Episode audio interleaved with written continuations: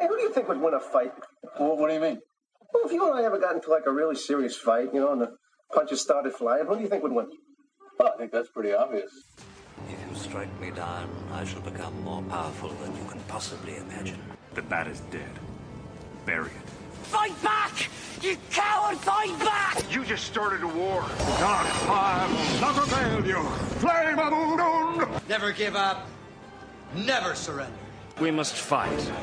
You've always run away from a fight. Have not? You have so. Have not. You have so. Have not. You have so, and you know it. What's up, Who Would Winners, and welcome to episode number 145 of the Who Would Win cast, the podcast that analyzes fictional fights between familiar faces. My name is Steve. Let the games continue. This is Chris. And joining us today, as always, for our Pokemon Olympics, we have, you know, you love him.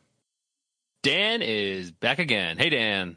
Hey guys, You should have said, how are you? D- Steve, you should have said, Dan, I choose you. Ah, we might have made that joke before. We've done a lot of Pokemon episodes now. That's true. That's true. That that is a good that is a good choice. Dan, how are you? Doing well. Uh, today was an eventful day, but uh, you know, dog had a had a little little activity eating something off the counter that shouldn't have been eaten. Uh oh. So we were on. Uh, Well, now you got to tell us what all it day. is. Oh man, did you try giving him a rare candy? we, we didn't give him a rare candy, no. Okay. I don't Yeah, know, I don't know no how he would have reacted. No, TMs. tr- okay. No, yeah, nothing like that. Well, I'm gl- I'm glad to hear he's doing better though. You said right. Yes, yes, doing doing well. Um, he got it all out of his system, and um, he's he's he's sleeping now, so all, all good. Oh man, it's a it's an eventful day for him. I'm sure. Yeah, yeah. Not a good way. Um, Yeah. Not in a good way, but it was eventful. Can you share what he ate off the counter that he should not have eaten? Sure. Yeah. So Erica, my wife, was um, trying to make bread bowls. Um, so she like made you know raw dough and letting it rise so that she can put it in the oven. And uh, it was just sitting out there, and uh, she's you know looked away for a couple minutes and came back, and he All was took. he he's uh chowing down on the bread bowl uh, No. the bread bowls that haven't you know Even risen yet? fermented and, and risen yeah so they were basically going to ferment and rise in his stomach which Oh no. which would have been bad so um you know had to had to force it out of the stomach a little bit Did he eat like a Uh, whole ball of dough? Uh, a pound and a half Wow, good for him, man. a pound and a half of dough but yeah there's there's a lot of dough in our backyard right now Did um did did he eat both of them? Was she making two? So she she was making four, um, but in, in total pound and a half, and he ate the whole thing. So she hadn't she hadn't split it up yet. She was just letting it rise.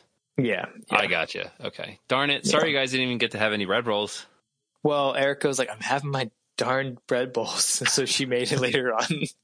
Hey, good for her. I'm glad she's Yeah. dedicated to the cause. yeah, yeah. So we'll have them tomorrow. That's awesome. Yeah. Um.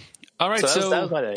that's that's fun. That's fun. Has uh has anyone been watching any of the Olympics? Uh, since that's pretty much what we're gonna be talking about today. Just just recently started. I've seen a little bit. I, I caught some figure skating, uh, some biathlon, some speed skating, and some one other one, ski jumping. I uh, I've only seen speed skating so far. Uh, what Yeah, about you, yeah, I saw Steve? some of that.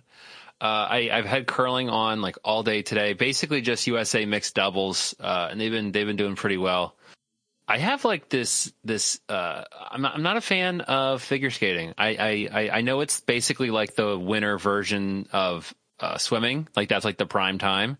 But I, I'm I'm not a fan of it. I understand and respect it as a competition and a sport and whatnot, but I, I don't like watching it. Oh, you you got to man. Okay, I mean, if you don't like it, you don't like it. But the U.S. has a great a great uh, skater, Nathan Chen. He does like Okay. tons of quads, which is like the hardest, the most spins that you that any skater can do. And like he does like one of the hardest tricks possible in in figure skating. It's pretty cool. I saw him last night. I guess it was a replay. I don't think I saw it live. Uh, funny story though. Lucy was watching with me, and she was unimpressed because I was like, "Okay, Lucy, watch. They're going to do a big jump." And then he would like he would do it his first big trick, jumps high in the air, does like a quad spin and lands all nice. and she's like, "When's he going to do the big jump?" And I was like, "That is the big jump. Is that not big enough for you?" Oh, so she was unimpressed by the figure skaters. Was I she think- expecting him to jump like 30 feet? I guess she may have been expecting that because it's funny. I we also watch ski jumping, so maybe she's like, "That's a big jump." Oh, yeah. I think I think we found a great uh, Saturday Night Live sketch where like little kids judge Olympic events. And they they don't understand what's difficult or not. right? They have These no idea. and they're- sparkles. right? Yeah, yeah. Needs more sparkles. needs more flair. Um, and yeah, big jump wasn't big enough. I'll give you two. That would be interesting. I wonder what Lucy would be impressed by. Because so Yeah, far the Olympics haven't really question. kept her interest. Yeah, I don't know. Definitely don't show her curling. That'll be too. That'll be too slow for her. Yeah. Yeah. Maybe she's a big curling fan. Who knows? Yeah, maybe. Yeah. I, Yeah, I would be surprised, but it's possible. I really want to try curling. I feel like there should be like more spots in like just everyday America where you can try curling. I agree. Didn't we look into it and like it was there were like clubs, but like they don't always have like public. They have like one open Yeah. day a month. Yeah. Wasn't that for my bachelor party? Um, yeah, we were trying to look for it. and That's we- what I thought. I remember hearing that, like one in Philly or couldn't it. something. Yeah. Yeah, we found a curling gonna- club in Philly, but I think yeah they're like hardly ever open to the public. There was a couple times, but it like didn't work out. Yeah, we'll have to. We'll have to see uh, if when we can do that. Try to do that. I think that'd be. I think that, that'd be a lot of fun. I mean, I'm a, I'm a mean sweeper. I feel like I'd be really good at sweeping. Tossing the rock. Yeah. I actually just learned uh, in in curling. There's a thing called the hog line. Are you familiar with this? I'm not. No, So the so so we were watching, and uh, you know how it basically is always the top view of of the stone yeah, or the Mhm. rock, and the rocks had um, these light up lights on them. And I said, "That's weird. I've never noticed that before." So I was looking uh, online, and there's a, a line called the hog line, which is basically the line that you have to let go of the curling stone uh, by. You know, you can't ha- hold on to it past the hog line, and they have sensors on it that indicate if you did let go of it before the hog line, and if you did, the lights turn green, which means that it's a fair stone and it's allowed to be played. But if it is red, uh, that means you held on it for too long over the hog line, and uh, it's not allowed to be in play. And I don't know if they just like immediately remove it or or what they have to do. Or like the other But, team yeah. has to like quick kick it out of the way before it hits something. Yeah, I don't know how that works. Like, like what what they would have to do, or like would they get a penalty or something? I'm I'm, I'm not sure, but um, yeah, I thought that was interesting. I'm like, oh, look at that, the hog line. Had no idea.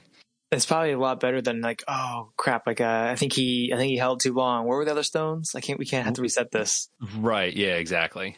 So, yeah, it was it was pretty interesting. Technology, man. Yeah, learn some new things with the Olympics. So, so uh, in our previous episode, uh, our listeners hopefully uh, would have known that we are once again doing the Pokemon uh, Olympics with uh, the 2020 Winter Olympics going on in Beijing right now.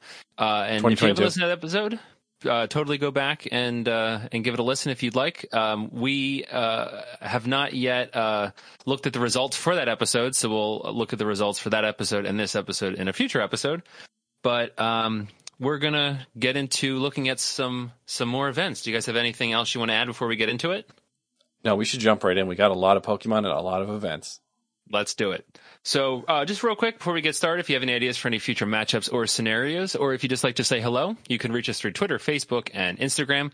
You can send us an email at whowouldwincast.com, or excuse me, whowouldwincast at gmail.com, and consider checking out our website at whowouldwincast.com. Um, you can also subscribe on Apple Podcasts, Spotify, Stitcher, Google Play, wherever you listen to podcasts. And please leave us a rating on Apple Podcasts to help us spread the word about our show and we'll give you a shout out read on our show. One thing I also want to add is last week we um, plugged that we now have a Who Would Win Discord server. Uh, and if you would like to join that, if you follow the links in the show notes, you can access that where you can uh, join some of the different uh, channels that we have. Uh, Chris, myself, and Dan are also on this. So if you want to talk about uh, episode discussions or, or any other things that you want to, you know, uh, mention, feel free to go uh, go over to our Discord server. So let's get into it. The Pokemon Winter Olympics Part Deux. Uh, so we have three uh, new events. Now, actually, it's not even new events, right? We did something a little different. Three for this old one. events, if you will. That's right. Yeah, yeah, yeah. We did three old events, three events that are no longer in the Winter Olympics. However, they were at one point, and these events are fascinating. And we went this route. Uh, I think I mentioned in our previous episode, but we went this route because the Winter Olympics pretty much the same events. They don't offer much um, diversity and a- adding new events every year like the Summer Olympics try to do. Um, so we didn't want to just repeat something that we did in the past. So we, like I mentioned, we have three events used to be in the Olympics. Very, very interesting. Each of us are going to pick Pokemon to go with that, and we will uh, do what we normally do and see how these Pokemon would do. Uh, so the first one we have is called Skijoring. I think you would pronounce it. That sounds good. Or ski joring. Ski I've been saying ski joring, yeah. Depends where you put the right way of accent there. it. Yeah, Skijoring. Um, so, so Dan, I, I'm gonna I'm gonna default back to you because you're our uh, resident Olympic Games expert. Uh, what what do you have for ski joring? Yeah, so um, I'm not sure how you guys are with uh, Norwegian, but the word is actually based off of a Norwegian word that kind of means ski driving.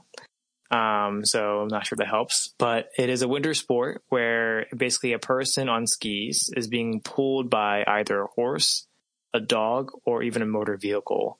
And they basically, it's like a super quick event and they basically are trying to sprint so if there's a horse, this the horse is sprinting through a, a thing, and then basically the uh, person on skis has to move through this um, this course.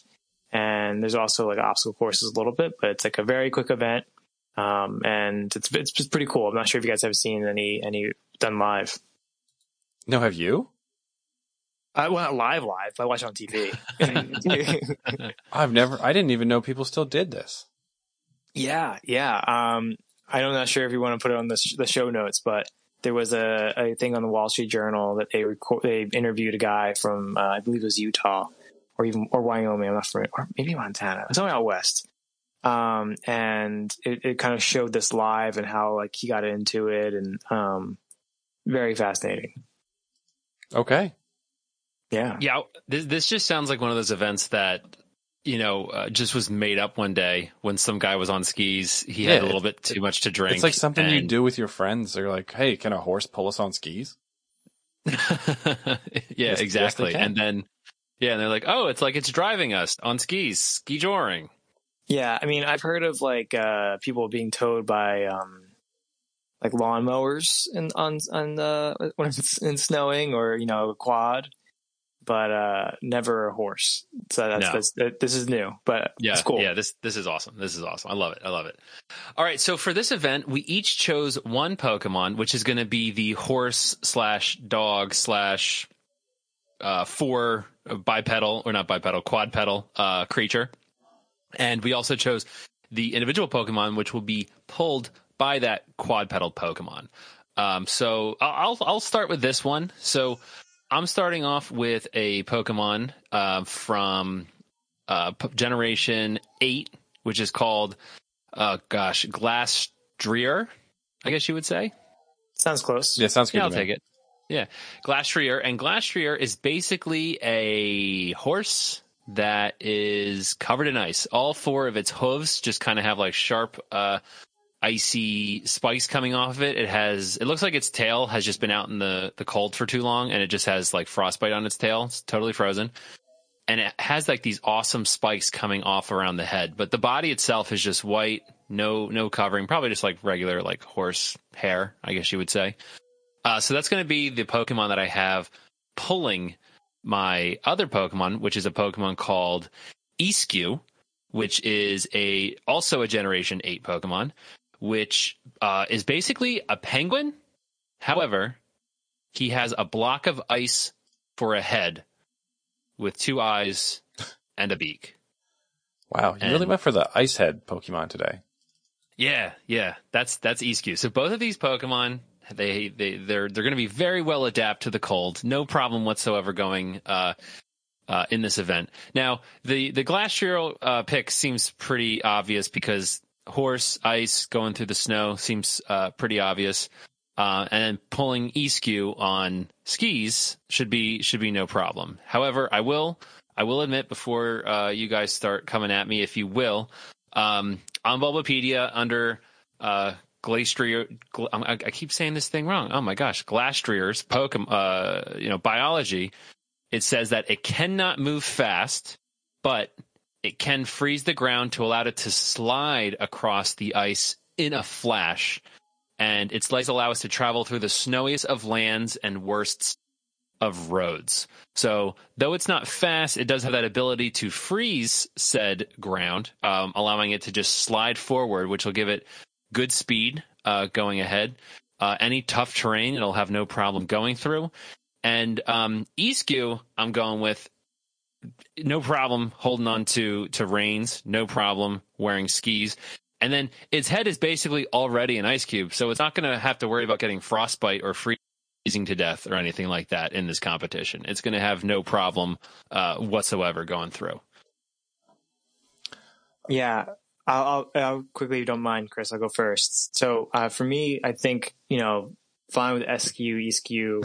Um, I I'm really hanging out on Glastrier. Um, Glastrier, um, because it, again, it is the game is about all about the first one over the finish line. So it is it's a game of speed, um, and I, I it's a it's not a horse that's built for speed.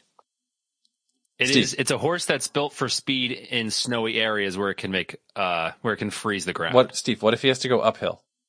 How's he going to do that? Well, well, Dan, Dan, didn't you say that this is a really quick event? Super quick, yeah. it's Super all about who gets across the finish line and, and the fastest. What, And how, what are we talking? it- like, like a, like it's like a four minute, it's like a two minute race. yeah, I'm just saying, have- we if he don't has have to to go uphill, if he has to to go uphill, freezing the ice won't help him. He'll just slip and slide, or be slow again. Because it's, if it's that if it's that quick of an event, I don't think it's going uphill significantly. It could be like bumps or whatever. And okay, here's the other thing. I'm curious how this guy's vision works because he has like his head is covered in ice. So that is true. So um, uh, he has uh, his eyes are white with no visible pupils. I wonder how So that he works. just, he- I think he just uh, he just sees through probably the ice that's around his head. I pro- I take it kind of like um, how camels are adapt to seeing in deserts with their eyes closed. Yeah, but I'm just saying the ice will distort his vision unless it's made to do that. Like it's like wearing like glasses. I think I'm sure I'm sure I'm sure his his vision will be fine. I'm Oh, sure yeah. it, You're you sure. know, Yep. yeah. That that's that's how I'm I'm I'm feeling it. Dan, did you ever notice that Steve's come back to things uh, when we bring up points? He'll just be like, "Oh, I'm sure. I'm sure it'll be fine." yeah, it's like the assumption po- like uh, idea. It's just like yeah, totally that that's Yeah, possible. Steve no thinks it'll be worries there. Well, I will admit when I was doing my research, I didn't think of its vision. You know, No, I was actually kind of kidding because I assume he doesn't. I'm assuming he has good vision because he seems to be. They say he's like a strong Pokemon who's actually a jerk and likes to fight people, which is the other thing I was going to say. You picked a jerk horse that's going to fight people, but uh, well, he probably it's can very, see very, okay. it's very, yeah, it's very proud and arrogant. So it's going to want to win. It's probably going to be very show offy. It's probably not going to Um, listen to his penguin driver. He's going to be like, "This jerk has a weird, has a funny looking ice head, not as cool as my ice head. I'm not going to listen to him." Or he might see them and see him as one of his own. He'd be like, "Oh my god, you got made fun of of having an ice head when you were a kid. So did I. Possible. Let's show these guys, these these people who made fun of us our whole lives. You know, who, who are the real ice heads here." That is that is possible. Yeah.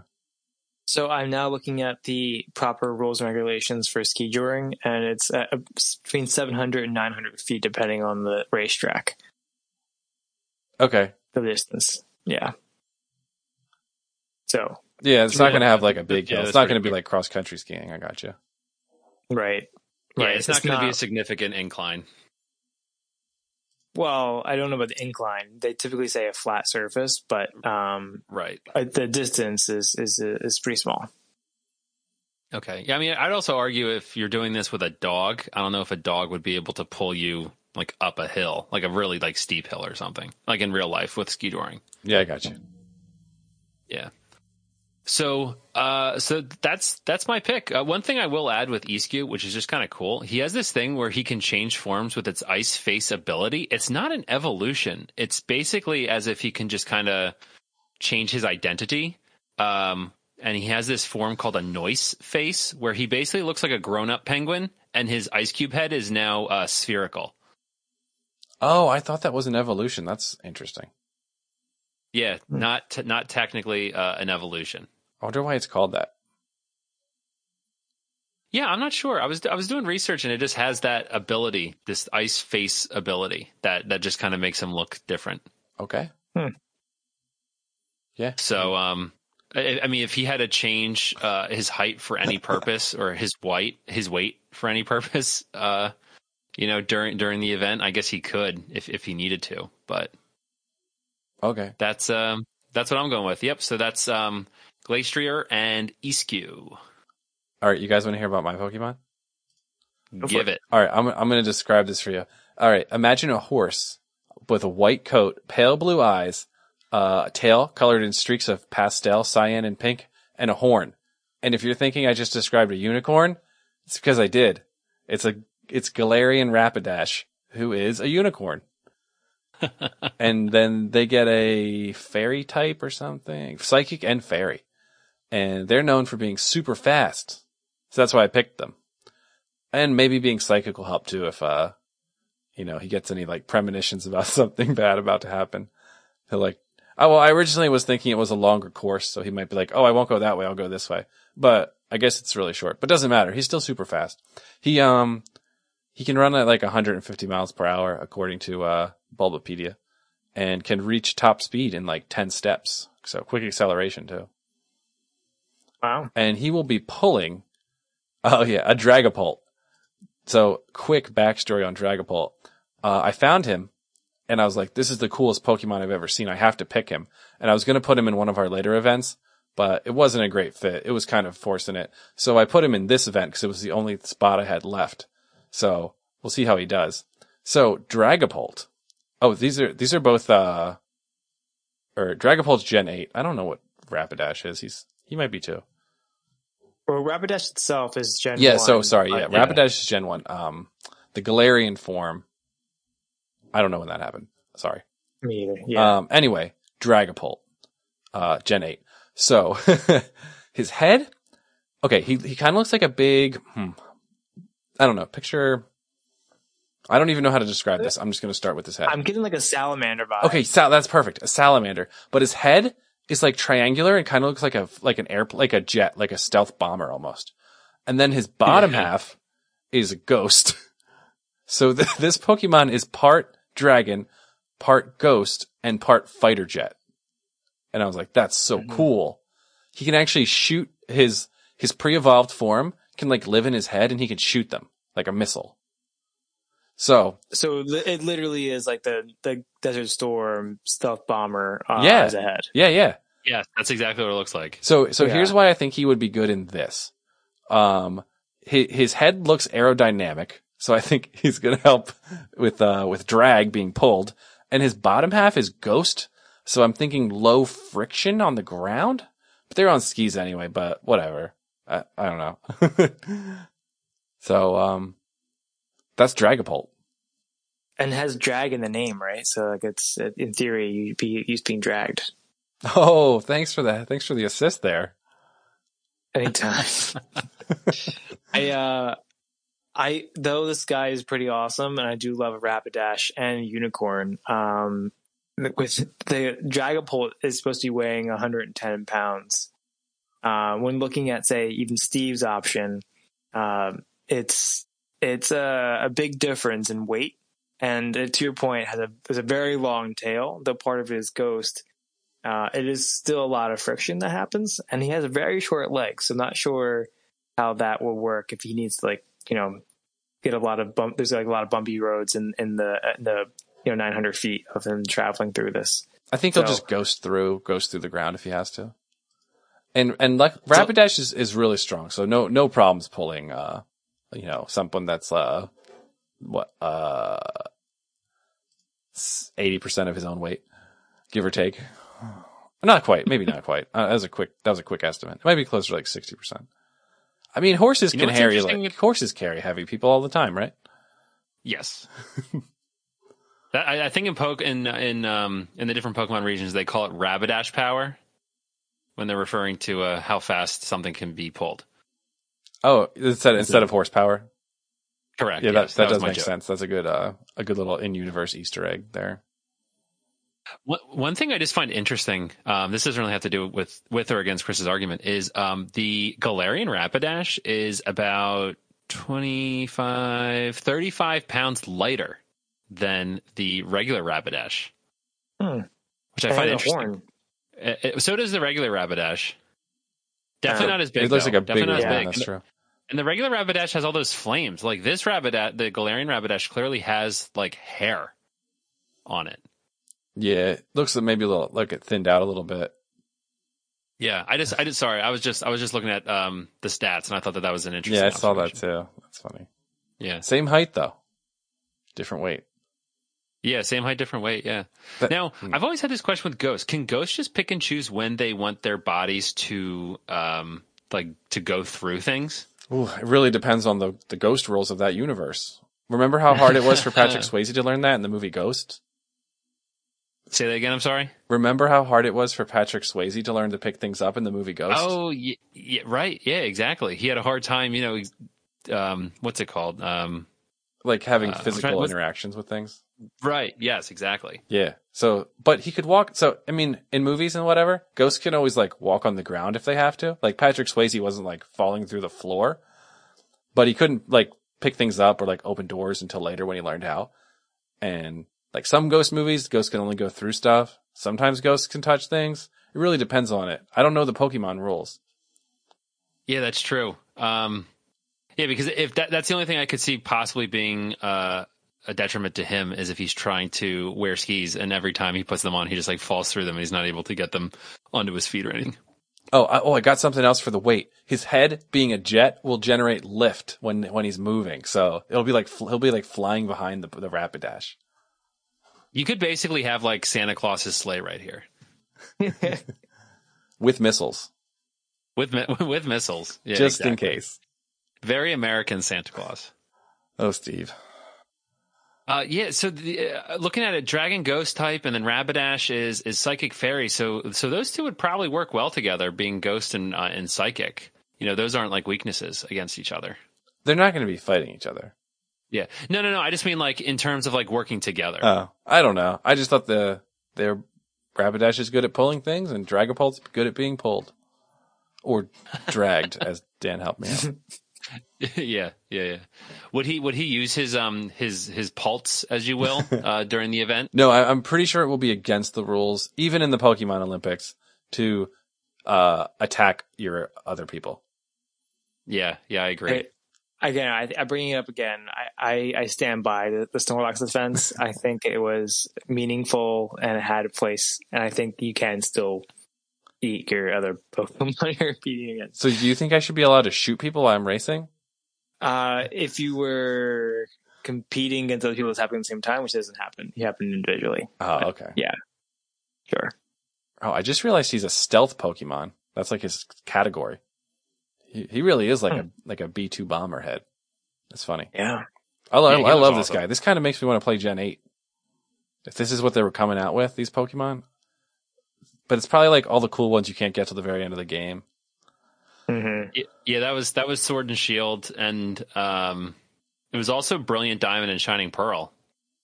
Yeah. But I don't know if he I don't know if he was in those ones or if he was just in Sword and Shield. Also, um, Steve pointed this out to me before we started recording. The the Pokemon he keeps in his head are named are called Dreepies. That's his like pre pre evolution. They love to be shot out of his head.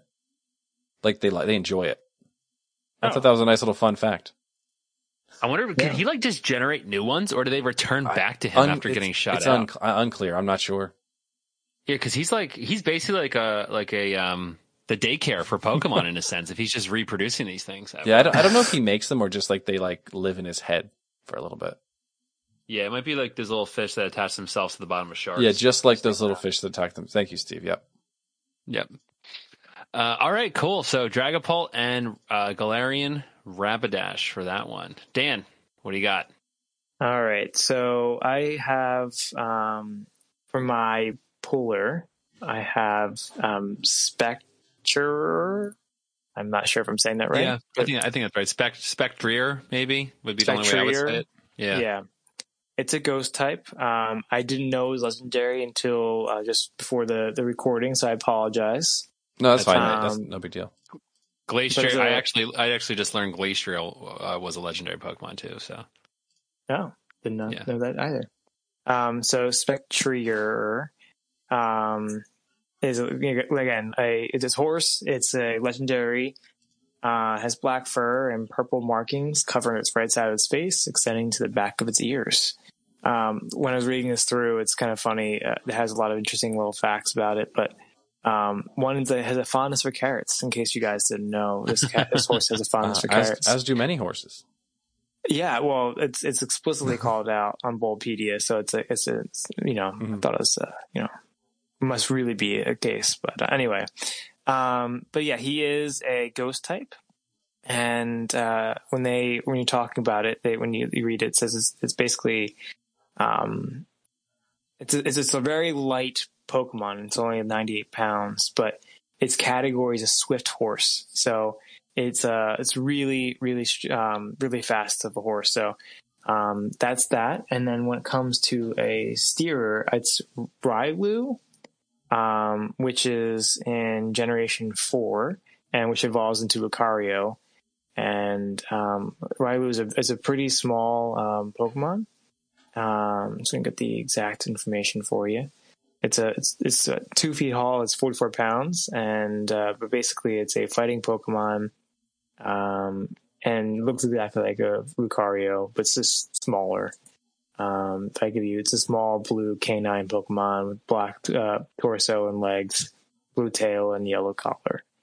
Um, so yeah, so the idea here is that um, bacteria or, or, or um, basically that that the horse would be super strong and super fast to be able to kind of pull through and um, Riolu would be able to kind of hold on tight and be able to go through this this, this course pretty quickly.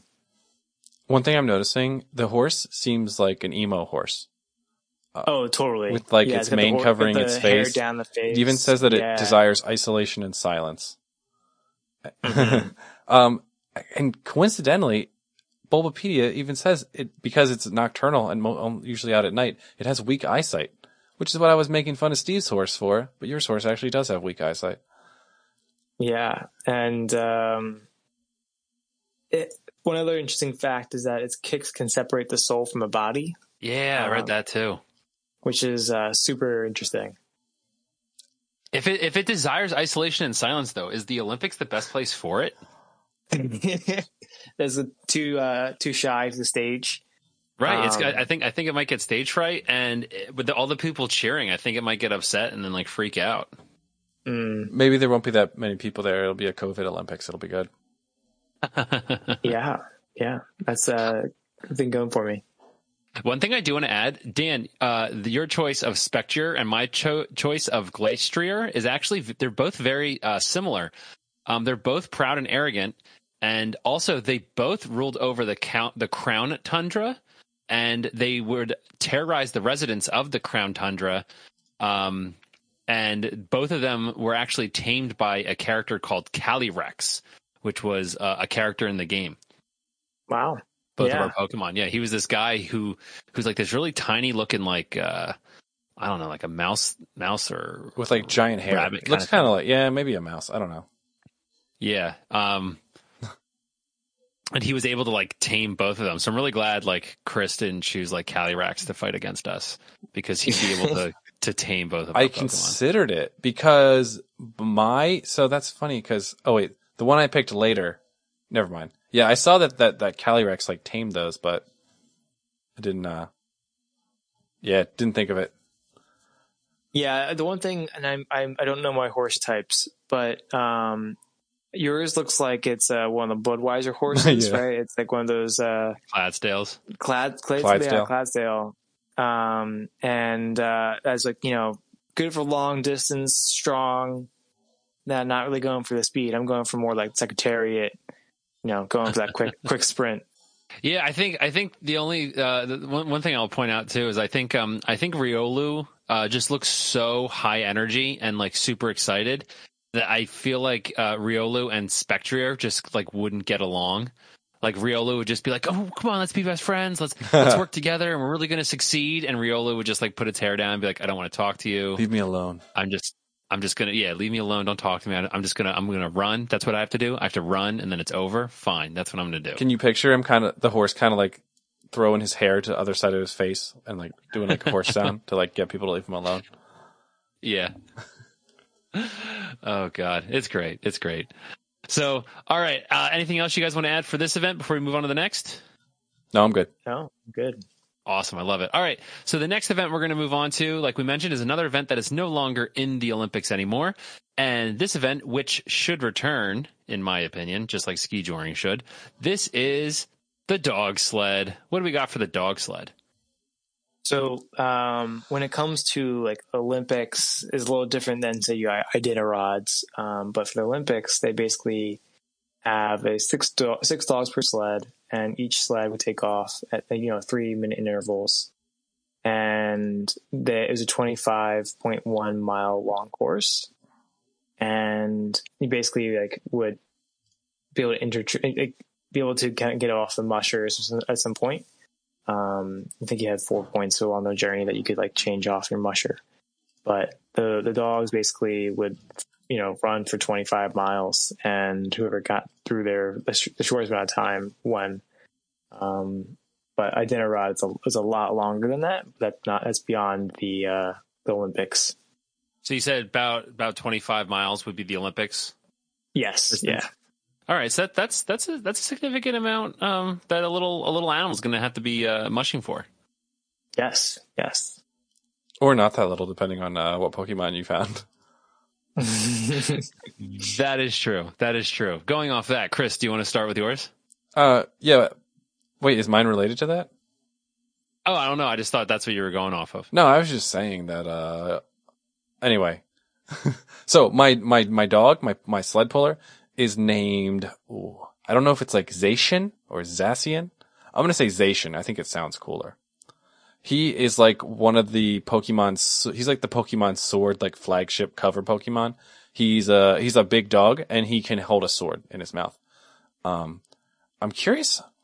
I'm I wonder if there's um like mythology for dogs holding swords because there's also a giant dog that holds a sword in the Dark Souls games who's really cool. So I wonder if that's like a thing to to have a dog with a sword in his mouth because you'd think very hard to use a sword with your mouth.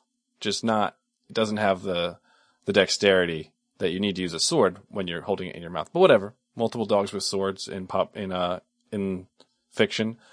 Um maybe it's a thing. Um, my my Zacian doesn't need his sword for this event, so he can be the the non sword form. Um, but yeah, he's he he is a legendary.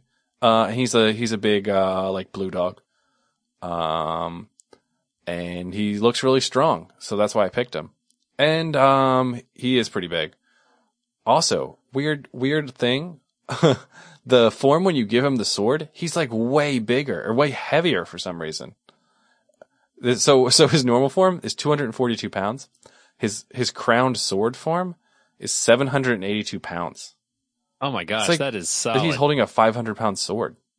it's all the headdress. Yeah, too, he gets a head thing. one- He has some wings, wing looking things. Yeah. Oh, that one does look cooler, but I just didn't want him to have a sword for this event because I thought it would be dangerous. Yeah, it might be uh, add some weight to it if you're uh, mushing. Yeah, to I don't 20 think he needs that. 25 Yeah, I agree. I don't think he needs it. But anyway, Yeah. So, uh, big strong dog, and then he will be pulling, uh, Sirfetch'd.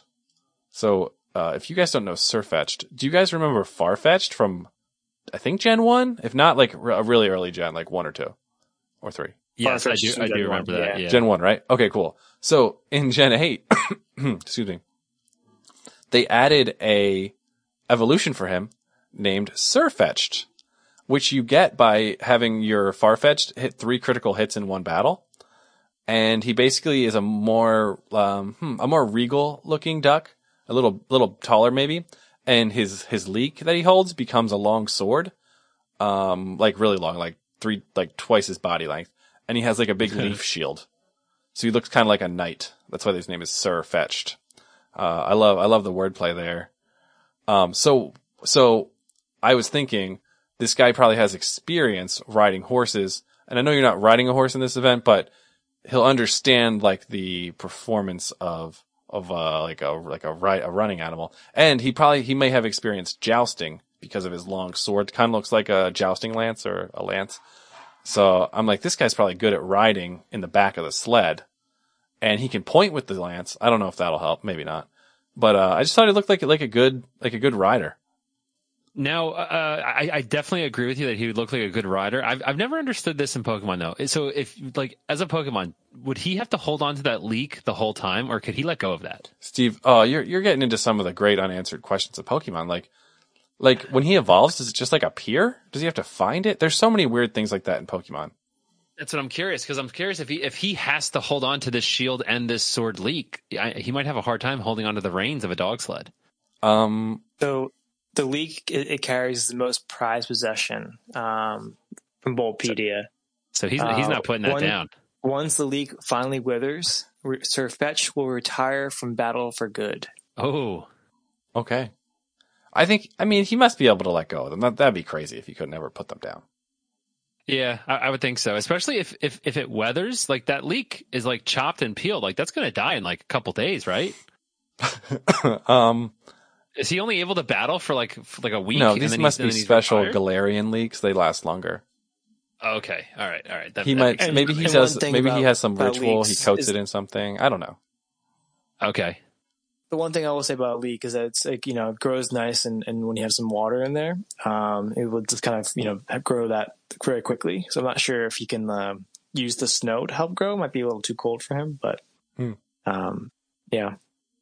Yeah. So I'd also like to point out that standing at two foot seven, he weighs all he weighs two hundred and sixty pounds. I, I saw that. I thought that was really interesting. How somehow how how he's that heavy. I don't. I don't like Gen eight It's went crazy with the weights of Pokemon. it makes no sense. It doesn't make any sense. But I definitely think that um, Zacian will definitely be able to to pull him, even at that weight. There's there's no doubt that he'll be able to pull him. Yeah, it's it's interesting. I mean, he'll be on a sled, so he'll be like, uh, yeah, he doesn't have to like drag his like limp body, which would be harder. But anyway, yeah, I was thinking he's a, he's a legendary dog guy. He, he's used to apparently carrying a 500 pound sword, so he should have no problem. Oh yeah, no, I agree. And just All so we know, it, it there would be. Are we saying there's six of these dogs pulling the the Sirfetch'd, or is it is it one? Because the, the, according to the Olympic rules, it's it was six. Oh, I didn't know. When I read the notes, I just thought it was one, but it doesn't matter. Whatever you want. yeah, I, I, I'd say yeah, I'd say if you're doing if you're doing the six, go for the six.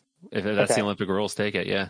So at that point, I- I'm not going to hang out as much on the weight because if it was one for one, then I might be a little bit more um, more hanging out on that. Um, but I, I do think the Sir Fetch thing is he's just a he's a he's a big he's a big uh, duck. um, I I think that would be um, then the leek would just drag. I, I think there's a lot of not very aerodynamic. It just wouldn't be wouldn't be very good But there. he, he can point it forward like he's jousting. Right, right. Well, luckily, uh, Zacian has a shield, right? No, that's the other one. No, that's that's the other one. Oh, that's the other one. Never mind. Yeah, they Bozation has a sword too. They could do some. uh They could like do some sword fighting to practice. They both love swords. Just chop, just just chopping the leek though. Are we? Sa- I mean, there's no way it's just like a. That's so that's so silly to, to have a leek as a sword. I mean, have you seen some of the Pokemon? I mean, there's an ice cream cone for God's sakes.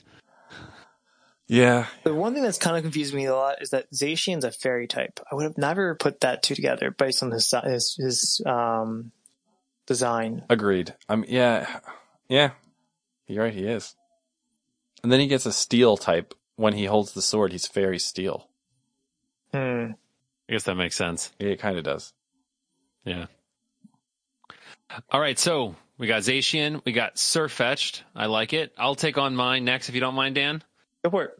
All right, so for my uh, dog type Pokemon, if you will, I am taking Glaceon, one of the uh, many evolutions in the saga that is Eevee. Uh, it evolves with Eevee holding an uh, an Ice Stone, which is uh, from the game Sword and Shield. and uh, it joins all the other editions of Eevee's, you know, uh, evolutionary forms when they hold different stones as well. So Eevee's to Eevee, or excuse me, Glaceon, Eevee's evolution. Uh, Glaceon is going to be uh, the dog type Pokemon pulling the sled, like I said. Uh, nice thing with with Glaceon is uh, it's able to drop its body te- body temperature below uh, negative seventy five degrees Fahrenheit, so it's going to have no problem uh, adapting to the cold, being in the cold, running in the cold. Um, and a lot of times, people that see Glaceon, they are captivated by its beautiful snowfall that it is able to produce. And um, those people that are not paying attention to it, they are instantly frozen without realizing it. So that could be a good thing going up against the other people in the dog sled race that they could just be so captivated by its beauty and grace, uh, by the snowfall coming from it, that they would just freeze. Um, uh, it's also very popular at ski resorts, uh, just because it can create powdery snow. So whenever it shows up, everyone's like, "Hey, we're going skiing today. We got some fresh snow coming," which is a nice thing with Glaceon. So, so that's the polar. And for uh, my musher, I guess you would say, is I'm going to be going with uh, Weavile. Uh, and Weavile is a Pokemon that evolves from Sneasel. Uh, this is a Generation 4 Pokemon. Sneasel is a Generation 2 Pokemon um, back from the uh, Gold and Silver days. And uh, Weavile, oh man, Weavile Weavile kind of looks like a uh, I don't know how to explain this that great. It's it's it's basically like uh, it's, got two arms, two legs, and with like razor sharp claws all around, and it's it's it's purple with kind of like a like a fan type like headdress on on top of its head, and um. It's a shorter Pokemon. I, I, just wanted to go with a Pokemon that you know is able to stand up uh, on the sled. That's not going to be like too heavy uh, for uh, Glaceon to be able to pull it, uh, and it's going to be uh, able to you know hold the reins. And if if it gets into any trouble with uh, any other Pokemon, it'll be able to to defend itself and make sure that Glaceon is defended as well. So uh, for this one, I was just purely going for the uh, the ability to to stand, hold the reins, and be able to be pulled by Glaceon in, in the event. What's I love Glaceon. What's that like? I'm sorry, I had to say that. Is that your favorite Eevee evolution? I was thinking about that. I don't know if it's that or if it's Vaporeon. Oh, But- I like I like Umbreon. I think tough tough pick though. Ooh, come dark. Yeah, I think I, I like. Um, cool. I was an Espeon fan growing up. Espeon. Espeon's Yeah. pretty cool. Yeah. Espeon also very good in um in Pokemon Go. I'll just leave it there. uh, Got to get your plug in. What's that um like gold coin in the middle of uh, Weavile's head? Do you know? Um, it is an oval marking in the center of its forehead. That's all I can get from from Bulbapedia. Oh, okay. It's a yellow oval marking. Okay, no reason for it now. yeah, I don't think No. it has any. You know, like um, like Marvel uh, MCU Vision has like the Mind Stone in the center of its head. it's not the It can, Mind like Stone. shoot out you don't like lasers. Yeah. No. Yeah, he's kind of like a ninja looking Pokemon. I would say. Yeah, yeah, he kind of looks. Yeah, he he has that vibe going to him. Definitely, he's de- he's spe- he's uh he's famed for his speed and his agility, um, and his uh, sharp claws can leave behind traces of frostbite just to show how strong his his claws are. Are they cold? I I know. I just think that it hurts that bad that you feel like it's as if you got fr- uh, frostbite. Okay, I don't fully understand Yeah. how that's possible, but okay. I think it's just like you ever get like, oh man, like have you ever gotten like so cold like you felt like you were like like burning like Hmm. I don't know like I know. I know what you mean. You know what I mean? I don't know how to, you know, describe that uh, in the scientific terms, I'm sure. But yeah, it just I guess that feeling where it just hurt that bad that it's equivalent to the feeling as if you had frostbite is is what his claws can do. Okay. Which which probably really wouldn't come up in the match because he's gonna be more uh, focused on just, you know, holding on and, and going for the ride and, you know, directing uh what's it called? Uh, excuse me, uh, as to where it's going. Yeah, I think the only thing I got for for this um, is that I feel like Glaceon's a is, is relatively small. Um, it's a it's fifty pounds, fifty seven pounds. It. I mean, I, I know I, I love Glaceon, but I feel like it's um, compared to Chris's dog, it's just a, it's like half the size, and uh, being able to pull that same kind of um, strength out of it might be a little harder. That is true. Um, it it doesn't have the size that Chris has. Is um, with, with six of them, hopefully that'll get going uh, some more. It, six of them are not going to hold up to six um, Zacians. I'm not trying to say that uh, in any sense of the imagination. The main reason I, I went with uh, Glaceon though is just you know ice Pokemon, the ability to you know drop its body temperature uh, in the in, and handle the co- cold, adapt to the cold. I'm not sure what Zacian would be able to do in the cold. Uh, looking things up, it doesn't really say anything in the in the Pokemon canon about that. I mean, he's he's damaged normally by ice, but that doesn't mean anything. Um, but it also says that the the the sword version of Glaceon is resistant to ice. So, um, but uh, at least at least Glaceon ha- has that uh, you know knowledge, ability, uh, that, that that background, and you know it could it could uh, adapt to that uh, environment. Mm. So so those are my two. Uh, if you guys have nothing else, uh, let's talk about yours, Dan. Sure. Um, so mine is uh, Man- Manectric. Um, Manectric is a it's a dog, and basically it's mainly blue with spiky yellow mane on its head and yellow tufts of fur on its haunches and around his front feet. Um, basically, one of the reasons I got picked Manectric was that it gathers electricity in its mane and then discharges it. This process okay. creates uh, thunderclouds, which can use in battles, but really also that electricity um, can also be like um, help create explosive speed, and it also uses that electricity to help like re- releases its soreness too, so it can recover quicker. So it's basically meant to constantly be recharging itself as it's running. Um, it's a uh, 88 pounds. Uh, it's a decent sized dog. And though it's electric, um, woogie, I, woogie, woogie, woogie. Sorry. Uh, you know, I'm, I'm hanging out on the idea that, um, you know, we'll find some way to, uh, cover him from the snow. And then from the musher side, it is, and I'm going to butcher this one. It's Frogadier. Yeah, I think that's exactly how you would say it. All right. So Frogadier is um, it is a Gen six Pokemon, uh, which eventually forms into Greninja, and uh, basically it is a light blue frog, um, dark blue markings on its head, and basically like forms a three point mark down its upper back.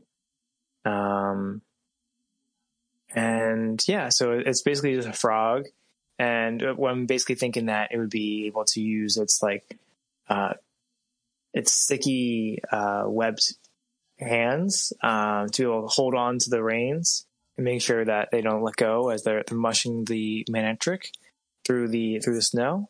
And uh, yeah, are you at all worried that you're pulling a water type Pokemon through a thunderstorm? Yeah, basically. Yeah, no problem there.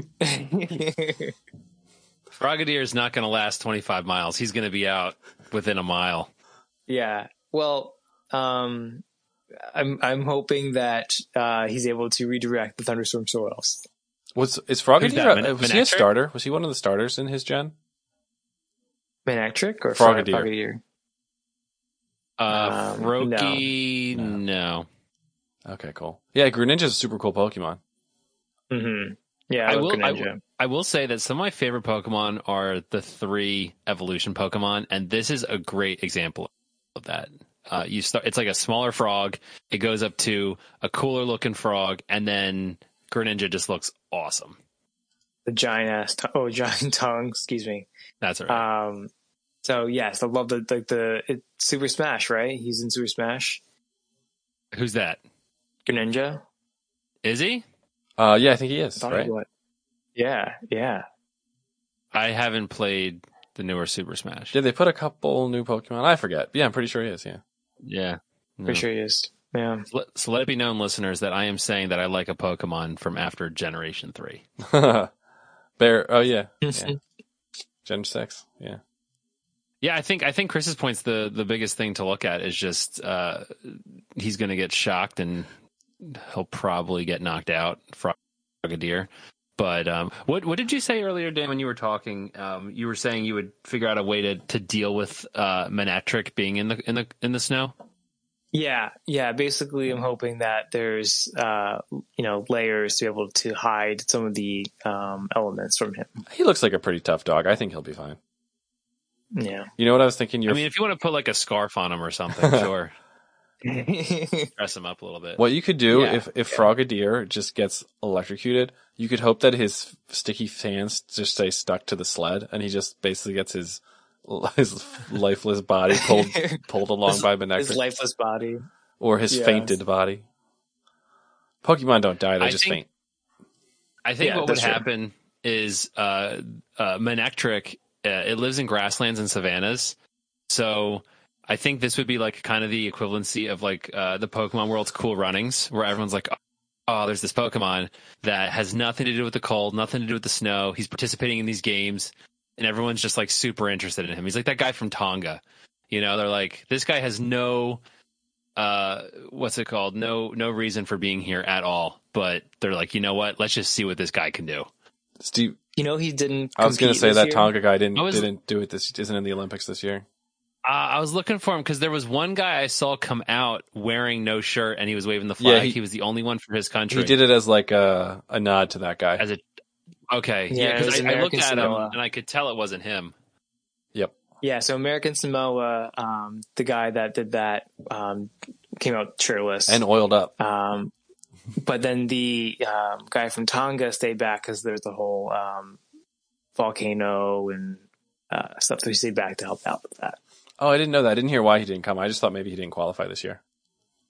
No, no, he yeah he stayed back to help out his country, which is even more noble um, than showing his country on, on like you know global stage. He's like helping I didn't. I didn't even Wait, think he lived there. I thought he um just some countries have different like you can qualify as like not a native citizen and like he just figured out that was a good an easier country to qualify in the Olympics for. But no, good for him. Um, he was born in Australia. Okay. Um, so yeah, he definitely, I guess, moved over. Oh, but he, so he was born in Australia and raised in Tonga. So, but Okay. yeah, and he went to Tonga High School. So, and him and I share the same birthday. There you go. Hey, Not the same year though. How many Olympics have you been to, Steve? How many have I been to? Uh, oh man, so many. I can't even remember. Okay. Um, No, this guy like So- is so funny because he. I'm sorry to sidetrack. He totally figured out how to like game the Olympic system. He like he looks for like an event that he can do a bunch of events and like even if he doesn't win, he can get enough points to qualify. So he like travels all over the world doing um Olympic qualifying events and Baron like usually gets enough points to qualify for a small country and and he gets to go to the Olympics and I'm like good for that guy. yeah, I and- agree. I mean, if I could go to the Olympics, uh, you know, and just be part of the, the thing, I would totally do it. You you not could you could that potentially follow his his uh his plan. You just have to travel the world doing mediocre in a in a in a certain event, and you have to be eligible for a small country probably. So that might that might be the tough Yeah. part. Yeah, and just being really athletic enough to be able to actually even just fake it. Yeah, you can't be like yeah, you're right. He he he's at least uh capable.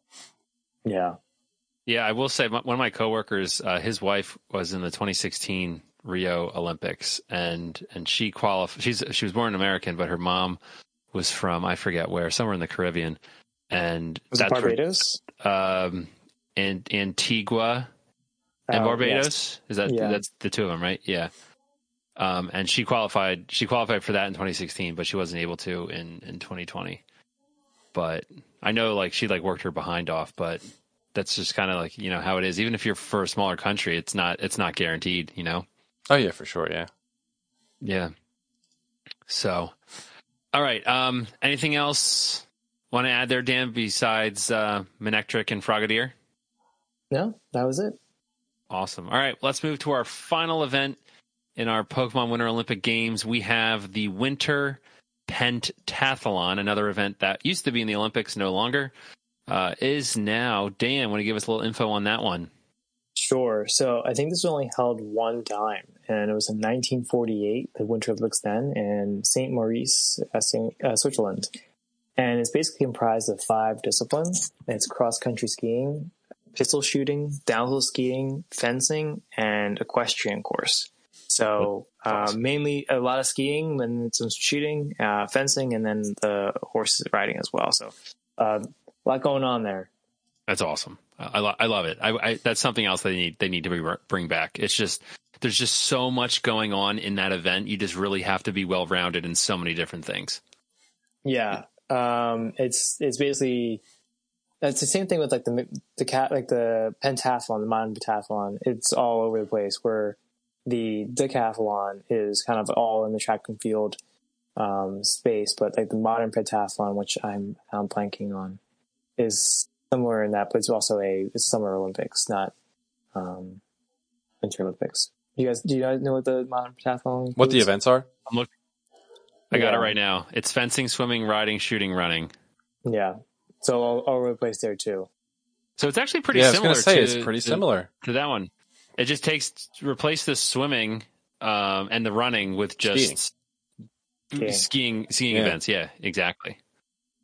Um, I think I, th- I think that's kind of cool though how you have this version, you know, because obviously Summer Olympics came first when it was just called the Olympics, and then once they uh, create this Winter Olympic to to open up to other sports, I think that'd be so cool if you had that um, winter version to kind of just be the uh, you know the the symmetrical successor. Exactly. Mm-hmm. Counterpart that's a better way of saying it for the winter olympics. I think that'd be so cool. Yeah, wh- I wonder why. I wonder if we'll ever have the pentathlon in the winter again. yeah like i mentioned at the top it's just it's kind of a shame just how i don't want to say bland but the winter olympics are just always the same events which which i get it because They have they've been pulling some like X Games events.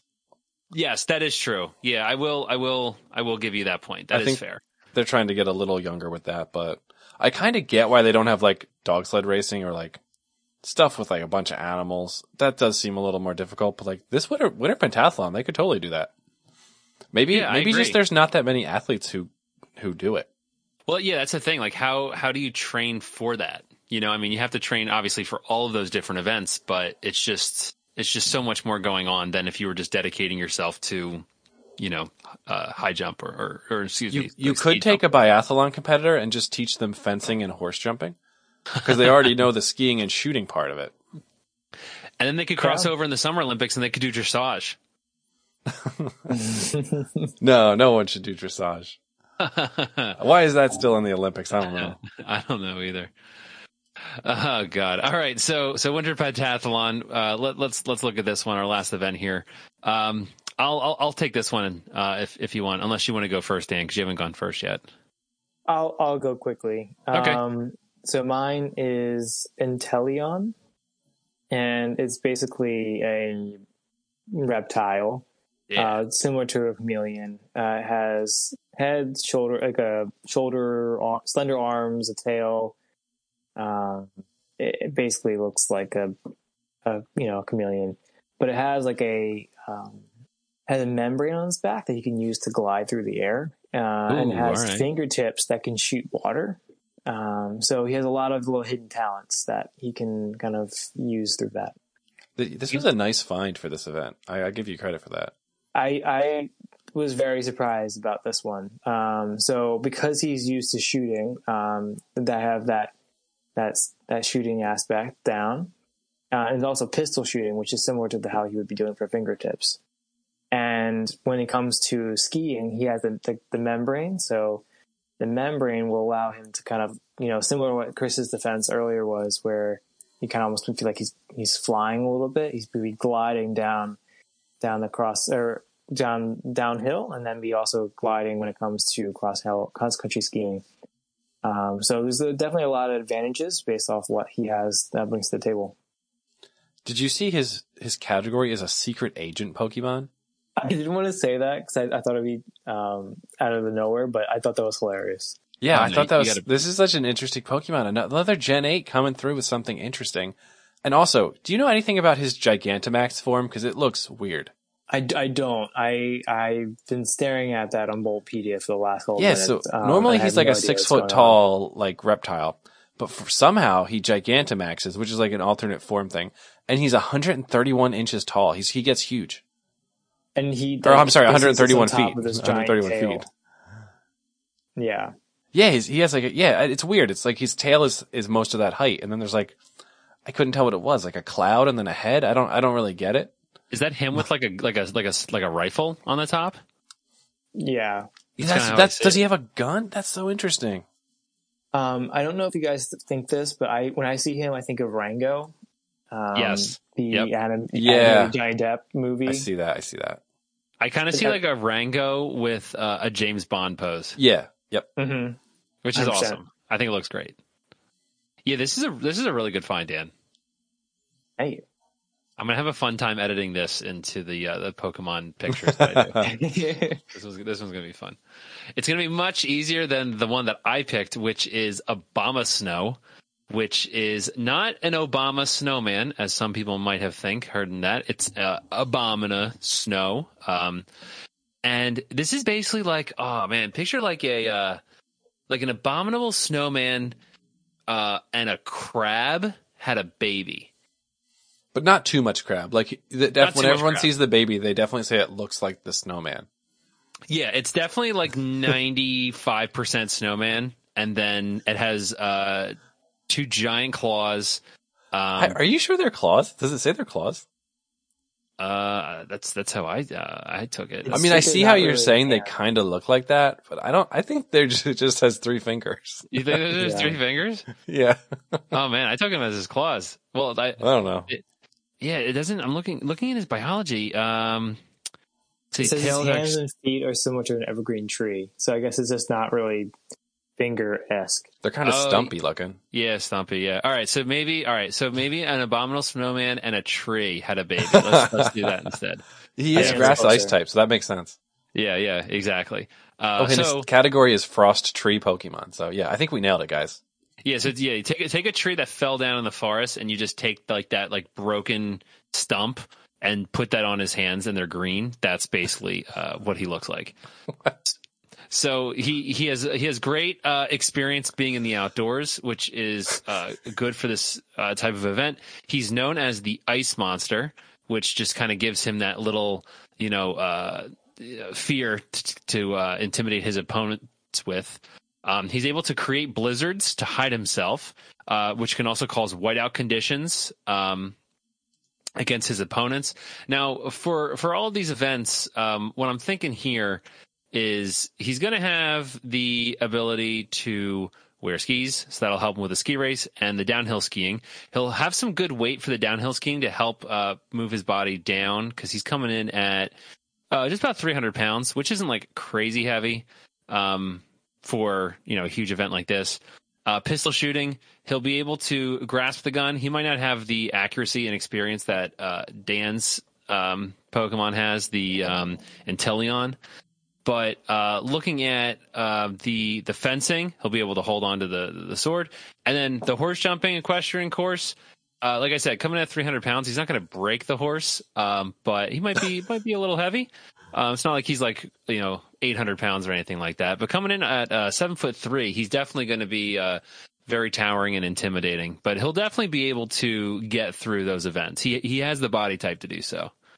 Um, so I want a couple things. Just because you say that he can hold a gun and a fencing sword, I don't think that means he can hold them. I, Hey, I think that's a I think that's an open question on how his hands work. Hey, Chris. Yeah. Have you ever given a, a tree like a gun or a sword and see the, All the time, it? I'm like, "Hey, tree, can you hold this for me?" And they're like, "Yeah, I can hold things because I'm a tree." Yeah, I've I've seen it go really well um, on my end too. Um, Especially because Steve literally set it up as just picture if like a guy put a, a, a, a yeti put a tree stump on his hand, and yeah, that's what it is. Hey, I I, also said think he, I, I said he could hold it. I didn't say he was going to be accurate. again, this going back to the, the first part with the assumption clause he's been putting into this. and so Oh, he'll just absolutely. he can totally just have like grow hands out of his stump that he has of his tree, and then yeah, he can totally grab a. He's he has like Oh, high God. dexterity with small objects. Yep. Mhm, Uh, mhm. the other thing I was just is this is just another Pokemon where I feel like the height and weight and the look of it don't make sense. Like he should be much heavier than that. I agree. I was shocked that he's less than 300 pounds. Yeah, because he's it says he's seven feet tall, seven feet three inches, and he looks huge. I mean, he's he's like, you know, I don't want to offend Abomasnow. He looks kind of fat. He's chunky. He Yeah, looks he- like a he's- Snorlax size. Yeah, he does. But he only uh, Yeah, coming he- in under 300 pounds at seven feet is astounding to me. I would I would say he's a more active Snorlax looking uh, Pokemon. Yeah, yeah, Hmm. for sure. Yeah. So yes, I will. I will concede the, the argument that you know just because he has hands doesn't mean that he'll be able to grip said uh, you know uh, weaponry for the for the events, the the gun and the and the fencing uh, sword. Wasn't But- my two foot duck like 250 pounds? Uh, yeah, yours was yours was your duck was was very very I don't. large. That made no sense. Like it almost feels like a typo on Bulbapedia, but I don't know. Pokemon are weird. Oh yeah, yeah, absolutely. Um, so that's that's Abomasnow. So um, hey, I'm gonna have a fun time editing that one too. He he looks interesting. Yeah, he comes from this Pokemon called Snover, um, which is basically like a pine cone. Oh, he evolves from a Snover. Yeah, Oh, that's yeah. That is that is. A, I'm surprised. yeah, level Like, level really forty is a though. You tree? got, you got really got to work your way up there. Huh. Yeah. So it is a lot like a tree just like became a Yeti. And not the other Yeah. way around. Yeah, you know, th- this is the thing. Uh, I, I initially made this pick, I don't know, like a month ago, maybe when I was in quarantine for COVID. So I complete. This is the first time I've looked at it since then. So when I looked at it, I was like, "Oh yeah, it's a snow crab." and now that I'm looking at it again, I'm like, "Oh yeah, that's right. I forgot he was a tree." Yep, yep. Oh god.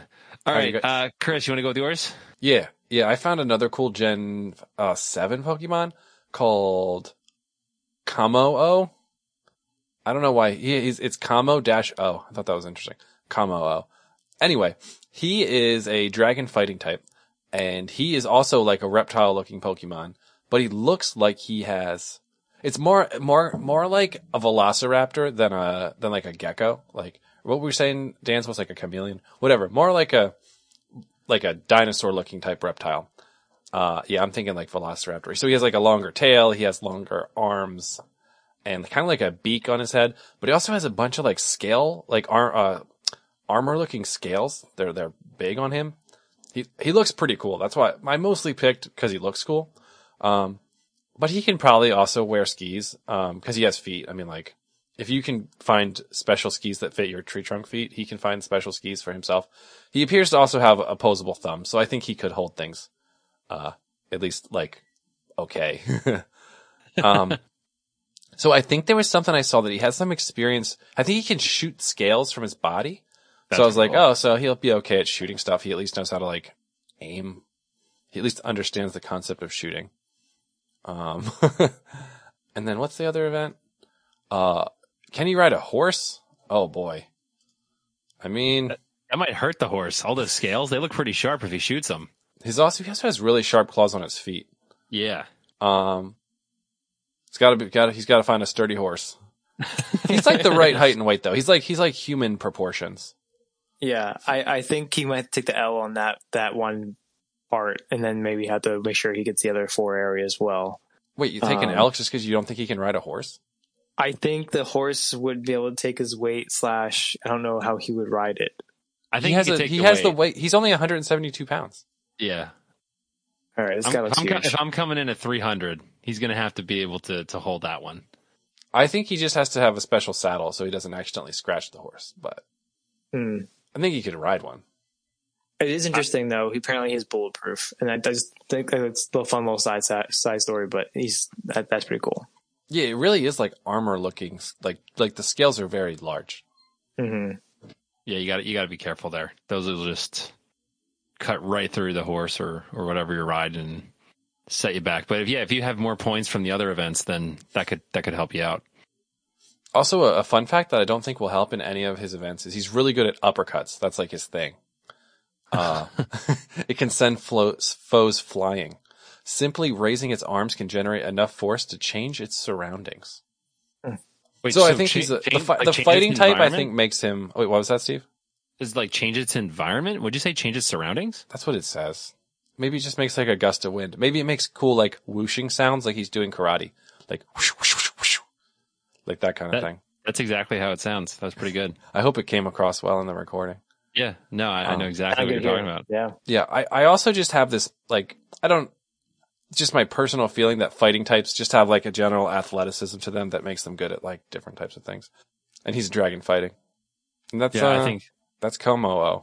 I think- I think that'll I think that'll work out. I like his uh, pre-evolutions. He comes from uh, Jangmo-O and then uh, Hakamo-O, and then evolves into uh, Kommo-o. Yeah, he does. Yep.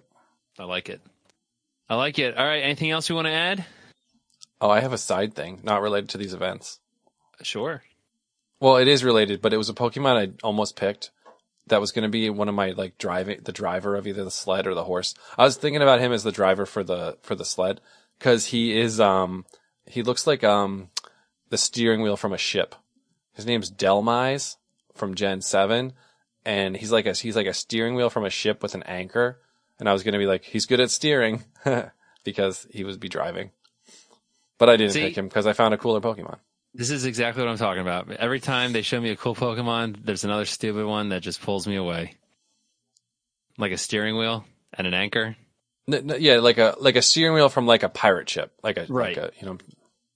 Yeah, I, I just pulled up a picture of it right now. Okay, I just wanted uh, to make sure you knew it's a cool looking wheel. Yeah, but still, it's it's it's those inanimate objects. I just can't I can't get around them. Can't yeah, do and it, it. says he has like seaweed on him. But it does. Yeah, it's got that sea, like uh yeah that crustacean look to it. can you take the seaweed off? That's like another thing about these Pokemon. Like, they all have the same seaweed in the same spots? Doesn't make Chris, sense. did, did you notice that he? Uh, do you have a picture of Dhelmise up? Yeah. Do you notice how he has an eye patch? No, I didn't realize that.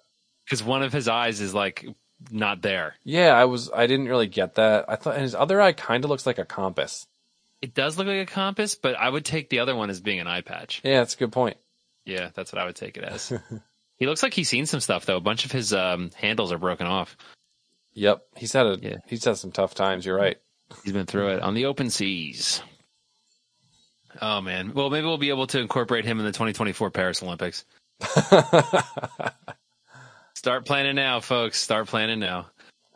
All right. Um, so that brings us to a close for our Pokemon Winter Olympics in Beijing, part two. Um, there's going to be a poll in the show notes where you can vote for who you think would win between uh, all of these Pokemon and the events. Just to kind of go over it one more time. At the beginning, we started with Ski Joring. Uh, we had two Pokemon, one being the polar, one being the steerer. Um, my puller was Glastrier, and the steerer was Eiscue. Chris's puller was Galarian Rapidash, with his steer being Dragapult, and Dan's puller was Spectrier, with the steer being Riolu.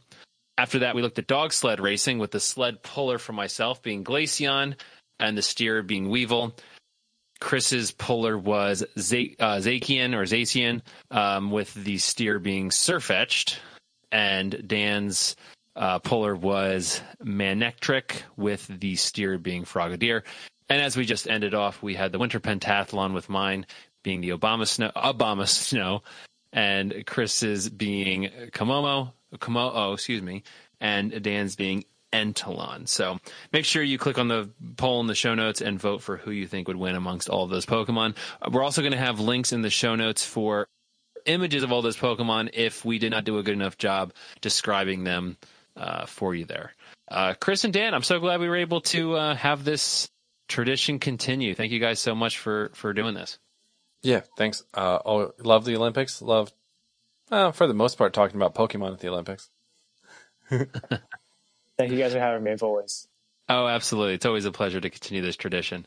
Um, so, as we mentioned at the top of the show, uh, you can click on our show notes for uh, the links uh, for our uh, new Discord server that Chris has been so generous to uh, sign up and, and put together, where you can chat with all of us, ask questions, discuss episodes with other listeners as more and more people join on. We want to make that a nice community for our listeners. Um, so, as always, please make sure uh, you follow us on Instagram, Twitter, Facebook. Check out our Discord server and our website, whowinCast.com. Subscribe and rate wherever you listen to podcasts, and please continue to participate in our show. For the Who Win Cast, this has been Steve, This has been Chris. And Dan. and we will see you next time. Bye bye. Yup, ski joring. It's a ball. It is, you know, once you watch it, you know, you're hooked. And then you get on the horse or you get on the skis and you get pulled and you do it, and then you're really hooked.